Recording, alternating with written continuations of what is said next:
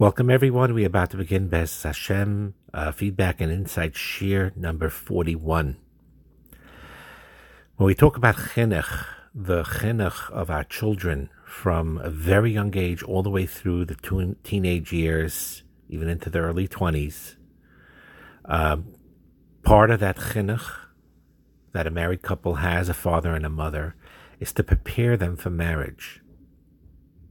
And the best way to do so, to prepare your children for marriage, which you can do starting from an extremely early age, even as early as three, maybe even earlier, is the conduct that is observed by your children from that very young age onward between uh, the husband and the wife, between their mother and their father. That is a gift of chinuch, of them seeing your own marriage, what it really should be like, that they should get that idea and carry that into the future. And the truth is, society is stronger when our marriages are stronger, families are stronger when our mar- marriages are stronger, and Am Yisrael is stronger when our marriages are stronger.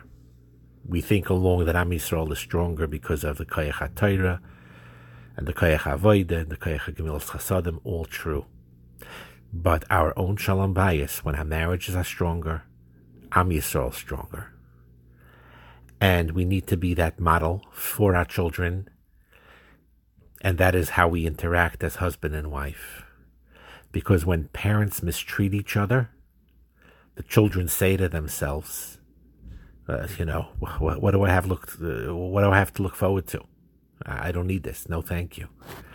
And they're hesitant to get married. And even if they're not hesitant to get married, they get cynical about marriage, cynical about building a home, cynical about, um, you know, everything about that. And they'll, if they have sexual urges, they'll satisfy it in the wrong ways and other ways, and they're not necessarily in marriage. And we need to reverse that trend.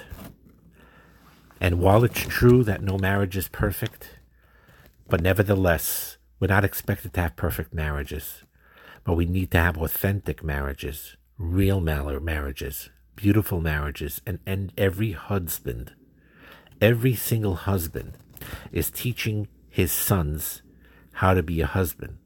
Every wife is teaching her daughters how to be a wife. You're teaching by example. And but the teaching by example is not merely how to survive marriage, how to just uh, you know, hang in there in cruise control or just to adapt b'diavad, but to thrive in marriage. Because when a couple just settles on simply surviving marriage until, the, until the kids are out of the house and then, you know, uh, whatever it is, they'll separate. Uh, you know, and for the time being, they have a calm coexistence. It sounds nice, maybe, but it's toxic for children, and it's toxic certainly for teenagers as they see that coldness and that resignation uh, that fills the air. And it's pretty traumatic for children, and it sabotages your children's view of marriage and destroys them in a very significant way. It's important for a couple to daven Hashem for help.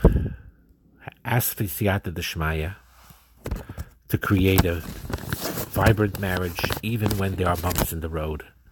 Get help when you need to get help. And show your children how much you're trying to make your marriage work. And whether it takes counseling, whether it takes asking people for help, whatever the case may be, it's extremely, extremely important. And um, don't throw up your hands and give up because things are tense at the moment. When you fight for your marriage, you're fighting for your children's future marriages because you're showing them that what it, you do what it takes the hard work, the commitment, whatever behavior correction that's necessary, the forgiveness. Children will see this, they'll see the truth. They'll realize marriage may not be easy they may realize and they will realize that marriage requires work, but they will also realize that when you put in that work, whether they the, the, they see their parents working very hard between themselves to make it work, or they see their parents getting help to make it work. Then their marriage can thrive, and their children will see this. The children, your children will see how tefillah helps, how bechira helps, how it can shape lives, and how when you work hard on things, when you invest into marriage, into each other, even though you went through tough times, you pull through and you become stronger as a result. Now, as we, we mentioned in passing, there is a difference of an opinion. And it's a cultural difference too. It may not just be a halachic difference, it's a cultural difference as to how affectionate parents physically are to express to each other in front of the children. So the guidelines What's for sure clear is that overtly sexual expressions should certainly not be expressed in front of the children at any age. Because ultimately, children or teenagers, they need to know and learn that the sexual physical aspects uh, between a husband and a wife, between a man and a woman, is private, is sacred, and is not for public display and not even in front of your own children. There needs to be some boundary there um, when things are overtly sexual. And I'm not going to go be graphic here, but it's it's basically uh, things that you should normally do in a bedroom privately between a husband and a wife. That is not to be um, exhibited in front of children, and that's clear no matter what culture you're in. I would say that even to non Jews, non religious Jews, it makes no difference. It's not a healthy thing for them to see that. That's something they need to learn that there's a boundary there. However, the question though is is not overtly sexual physical expressions. Let's say simply a hug, a kiss, a kiss on the forehead, holding hands, um, you know, and things like that. Um, and I respect all cultures and opinions on both sides of this. I don't have any strong opinion one way or the other about this. And I respect both sides of it. I've heard this way, I've heard that way. I know in some cultures they encourage it. They say it's healthy for the children to see this. It makes them feel warm, it makes them feel secure. Are other cultures that feel it's not even that is not appropriate. Children need to know that physicality is something separate, should be should be hidden. Even the non overtly sexual aspects of it. So there's different schools of thought. But what is clear that even if you're of the culture or you, you're guided not to show any physical contact or affection between a husband and a wife in front of your children, even if you follow that uh, guideline, which is perfectly okay, and you know some people feel that that is the right thing to do, so we're not arguing with that here at all. However, even then, there needs to be a clear and open demonstration of respect and caring through words, through your body language, even if there's no touching. That's a chi of gomer. It has to shine through. Somehow you have to figure out a way where that ahava, that, that, that, that connection and that security is manifested through words, through your expressions even if you're of the culture that does not have physical uh, touch expressions in front of your children. So that's a Benegea, the shaila of how much affection you should show, physical affection you should show in front of your children. Now, the same shaila applies, just like with physical affection, the reverse conflicts. How much conflict, how much disagreements is it okay or even positive to show in front of your children, how much not. There are some that hold they should never disagree at all in front of the children. Now, that may not be necessarily the most healthy thing. You have situations where parents suddenly divorce, I say so suddenly in quotations. Children are absolutely shocked out of their minds. They're traumatized by it because they never saw it coming. They never saw any disagreement at all because they hid it from them and did it only privately. And they became so shocked and disoriented from the fact that their parents are getting divorced when externally they didn't see any type of issue. Now, there's another school of thought that says it's healthy to express disagreements. Now, we're not talking here, l'chol hadeos, yelling, shouting, abusive words, angry words. That kula alma maida, not only that it's not healthy to show in front of your children, it's not healthy to do anything like that at all. That behavior has to stop.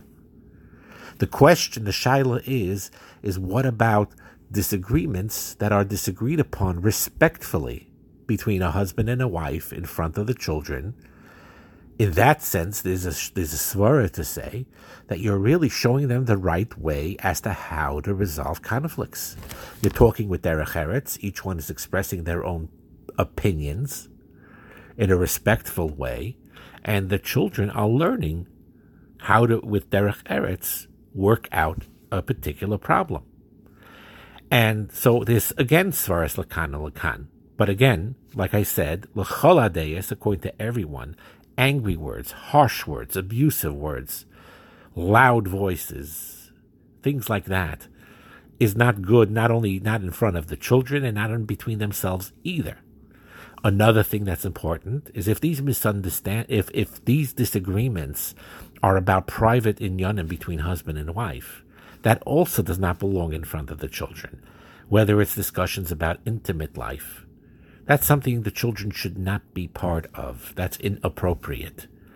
But the question is, what if it's what if it's about other things? Now, the truth is, I would say, even in-law issues is inappropriate. You know, if let's say each one of the couple has problems with the other person's parents for whatever reason, and they have to talk it through because they're going there for yontiv or they have issues. That also is not healthy to talk in front of the children, because for the children, you have to remember these are their grandparents. These are their grandparents, and, and, and it's it's not healthy for them to hear how a how a father um, has issues with his the, his mother's parents or vice versa, and um, even we're talking about cases even where it's mutter completely. It's not lashon hara, where a couple needs to work out the bumps in the road that come up with in-law issues. They need to communicate that, but in general, that's counterproductive to discuss in front of your children. So that also should not be discussed in front of your children. But we're talking where it is probably a healthy thing. Is simply simple, basic things in life. Couples running late and they need he needs to get to Simcha, and she's del- delaying a little bit, and they discuss respectfully, not yelling, not being abusive, but simply discussing how to get around it. Common issues like that. Common regular life issues like that, sorting out a problem, sorting out where we should go on vacation, sorting out a particular hashkaf about a certain thing in Torah or, or in whatever it is. It could, it could happen, by the way, even as uh, there's a Shabbos table discussion. Uh, the husband said it Dvar Torah, and the wife interjects, yes, it's a nice Dvar Torah, but you have to know in this particular situation it may not apply. And then they have a dialogue, and it could be the father disagrees somewhat with the mother, but they talk respectfully, they go through the issue. The children see how the parents come to a solution, how they self correct. And these are common day things that b'derech klal, most of the time, the children will respect you more for it and not less for you for it. So those type of matzavim, of those type of simple, basic life disagreements, that is probably not a negative thing to show in front of your children, especially when you learn the tools of how to interact and come to, um, you know, a, an agreement about it. One other thing that is not healthy, Benegeya, uh, intermixing your marriage into your children is never be codependent on your children. Meaning, don't talk to your children, even your older children, about your marriage. Even your mature teenager that's wise beyond their years, you know, they're very, very mature and emotionally sensitive. A wife should not go to, uh, to, to his son to her son and talk about problems that she is having with his father. And the same goes the other way around. It makes no difference. And um, because there's a few reasons why that is not healthy. Number one, it's a burden they shouldn't have to share. You know, they, they a, a parent cannot confide in the child something that is a burden for the child to bear. When a mother goes to a child and says, "I have an issue with your father about this and this, and it's I, I can't take it," and what you know, whatever, and you're confiding in your son or your daughter like they're your therapist, it is not fair to them. It creates a burden on them. And number two, which is a bigger mistake even, is you're shutting out your own spouse and you're co conspiring with your children and that's sabotaging the relationship and it's toxic and it can affect generations in many negative ways. The healthier the healthier approach when there is an issue between a husband and wife is a direct approach to discuss it between themselves. And if something's too difficult and they need outside counseling they need outside counseling. But to drag the children into those type of things even if they're mature and even if you have the best relationship with them let's say a mother and daughter are very close and they're connected and she and the daughter is very wise beyond her years and she but but but to discuss her marriage no. She can't talk to her daughter about the problems that she is having with her father. And she cannot to talk to her son about the problems that she is having with her father and the husband the same thing. He cannot talk to his son about the problems he is having with her mother. He cannot talk to his daughter about the problems that he is having with his mother. And the same thing applies to telling your children, you know, your father's a schlamazel, or he's a fat schlub, or your mother's always late, you always your mother's always unreliable, and or your father's dead wrong about this um, and they're mishiga, you know, because you're upset about something, whatever it is, or your mother has krumashkafis, or your father has krumashkafis. These are terrible things to say that will affect the kids and mess them up in their relationship, in their future relationships as well. You're undermining your spouse, and and you're basically in a certain way telling your children it's okay to talk derogatorily and negatively about your spouse. And you need to realize again to just um, like the good old uh, eternal or whatever her speaker uh, to uh, this uh, uh, president who needs a refuah shalema to let's circle back, uh, circle back to the what we talked about the chinuch of the children. And the biggest chinuch of your children is to set an example in your marriage that it's a gift and that itself is something that can be mamshech l'dayrei dairais. And it's very important also to know that even if you and your spouse grew up in a home that did not have a good marriage, and what was past was past. So I'm talking both situations. Number one, if you're entering in a marriage, you're pretty pretty newly married, but you had, you know, your parents had difficult marriages and unhealthy marriages, or that you yourselves, however long you're married, two years, five years, ten years, twenty years, thirty years, makes no difference how long, if up to this point you did not have a good marriage. Nevertheless, you could reverse it, and you could reverse the current state. Require some training, some skill, some guidance, some education, of course, tefillah, and it could be reversed and the truth is, is don't say it's ever too late. Even if your children are older now and it was traumatic for them and it wasn't a healthy environment till now, it could be healthy going forward.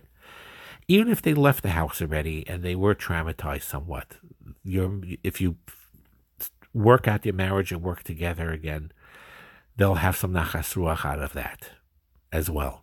But regardless, it's a very important thing to realize that. People think that it's independent of the klal. Besides having better shalom bayis improves your own life physically and spiritually and emotionally and mentally, both for the husband and for the wife, and for as for a unit together, so that the shechina should be shira there, and for your own children. The truth is, is like what we say, is that the shalom bayis, the stronger it is, the stronger the marriages are in Klal Yisrael, the stronger Am Yisrael is. the stronger Am Yisrael is. When, when, when, when, when through the nevuah of of, of uh, that Bilam said, but in the name of Hakadosh Baruch Hu, Yisrael, he saw that their tents were not, um, you know, aligned with one another, that you could see into one another. That they didn't because of a tznius, and number two, the lesson of being sameach bechelki. I'm not going to be chaymed desire what the other uh, marriage is or what they have. They should be gebenched with their marriage. But I could make a bracha into mine. A mine doesn't get better by just looking at Yenim. We each have to work on our own. And we work on our own marriages for our own sake, for the Shekhinah should be Sheva there, but it's the biggest gift, the biggest matana, and the biggest chinuch that you could give to your children. Have a wonderful day.